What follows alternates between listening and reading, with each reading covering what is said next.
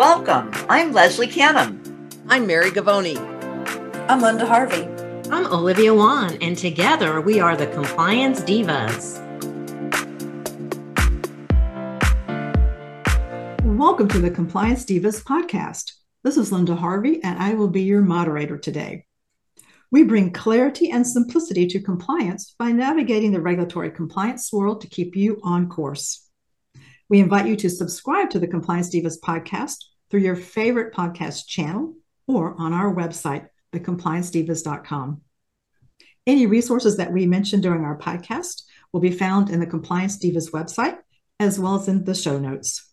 And we always invite you to submit any questions that you have to support at thecompliancedivas.com. Well, it's the day before Thanksgiving, and the Divas have something different planned for you today. Our topic of conversation is gratitude. We are thankful for all of our sponsors throughout the year and the years that we've been podcasting, and we're thankful for you, our loyal listeners. In reflecting upon Thanksgiving, I found a very thoughtful poem about gratitude that I'd like to share with you. And then each of the divas have some gratitude tips to share with you. Thankful that you don't already have everything you desire. If you did, what would there be to look forward to? Be thankful when you don't know something, for it gives you the opportunity to learn. Be thankful for the difficult times. During those times, you grow. Be thankful for your limitations because they give you the opportunities for improvement. Be thankful for each new challenge because it will build your strength and character. Be thankful for your mistakes. They will teach you valuable lessons. Be thankful when you're tired and weary because it means you've made a difference. It's easy to be thankful for the good things. A life rich of fulfillment comes to those who are also grateful for the setbacks. Gratitude can turn a negative into a positive. Find a way to be thankful for your troubles, and they can become your blessings. This author is unknown, but I hope that you find some inspiration and gratitude and profession and growth from this poem. So now the divas are going to switch gears and have some gratitude to share with you using the letters in the word gratitude. So, Mary, can I ask you to kick us off, please? Yes, and I'm going to start off with the letter G. The gift we receive from all of our loyal listeners this past year makes us very grateful. It fills us with gratitude. We appreciate all of you listening and sharing the Compliance Divas podcasts. We appreciate the feedback that you give us, the questions that you ask us. And in your day to day practice, think of G as representing growth of the team in all aspects of compliance. The more you learn, the more you grow. Wonderful. Olivia. Well, in the word grateful, R could stand for reuse. We should never reuse single use items. And common examples would be dental burrs, gauze, syringe needles, scalpel blades, saliva ejectors, high volume evacuation tips, they're made for just one patient. They're not designed to be cleaned and reused. So let's keep that in mind. What a great opportunity to learn as part of our gratitude. Leslie. The next letter in grateful is A, and that stands for always, always wear your PPE correctly. You know, over the last three and a half years, our patients learned a lot about PPE and they're watching us. So it's important that we wear our mask correctly. It should not be positioned under our noses or under our chin. We should wear a clinical jacket to protect our arms, and that means that sleeves should be long and meet our gloves so there's no skin showing. We should be wearing appropriate eyewear because injuries do happen. And sometimes it may not just be splashes or spatters, but a piece of debris or tooth shrapnel or some kind of restorative material can fly off of a handpiece. And it's said to be at maybe 60 miles per hour. We can't blink that quickly. So let's always wear our PPE correctly. If we can't protect ourselves, how can patients expect us to protect them? Very good, Leslie. I like that. The next letter in the word grateful is T. That stands for treating all patients the same, according to the CDC standard precautions.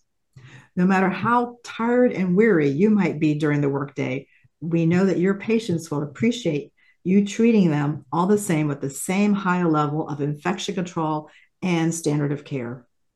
Mary, what comes next? Our next letter is E, which stands for education.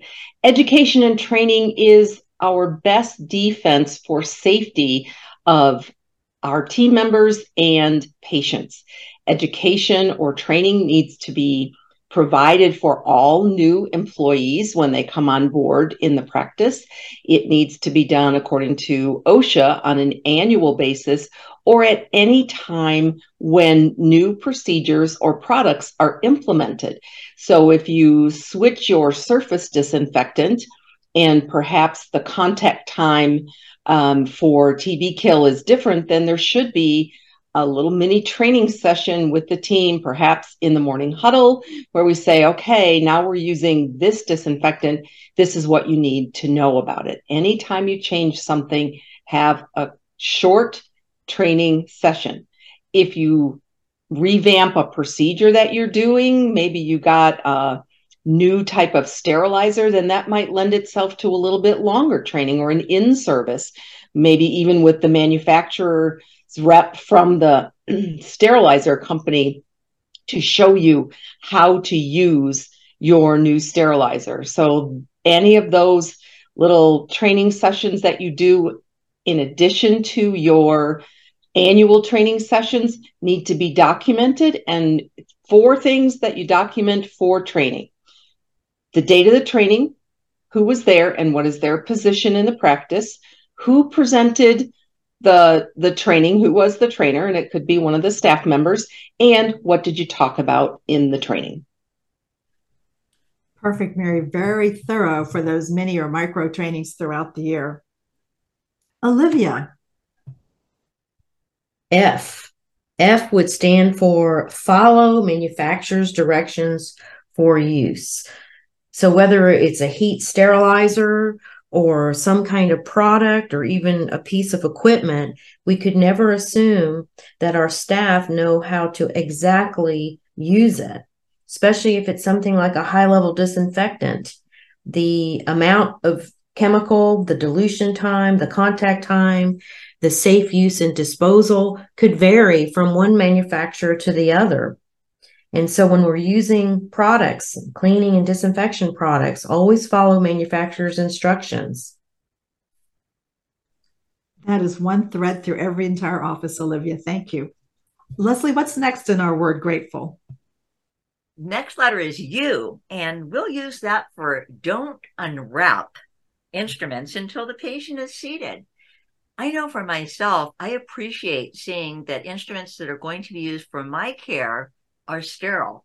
I don't know that if those instruments have been displayed on a treatment tray prior to my arrival of in the operatory.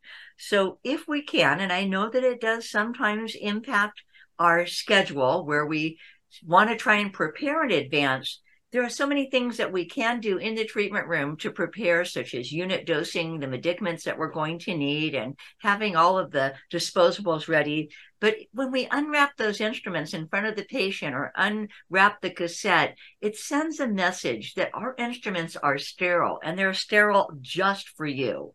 And I also wanted to add another U uh, under utility glove and remind everyone I got the letter A for always wear PPE Utility gloves should be worn when processing contaminated instruments. It reduces the chance of having a serious injury.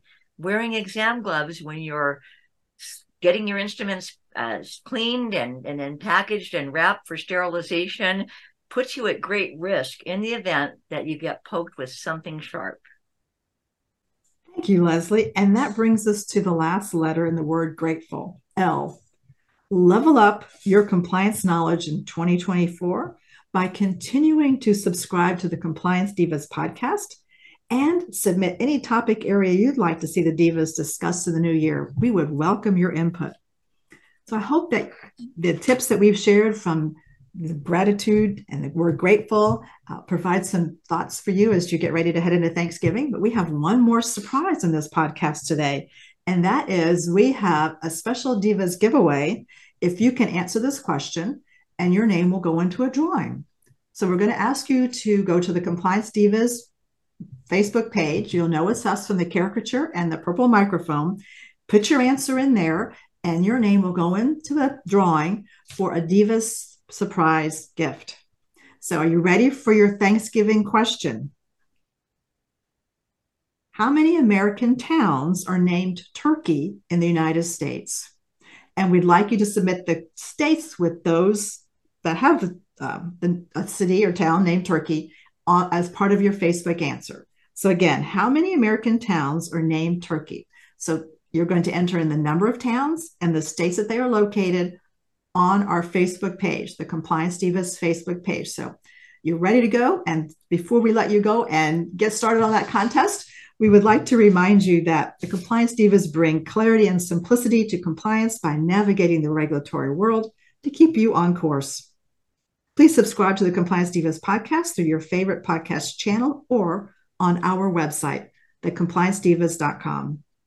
Any resources that we mentioned during our podcast can be found on the compliancedivas.com website. And we always invite your questions to support at thecompliancedivas.com.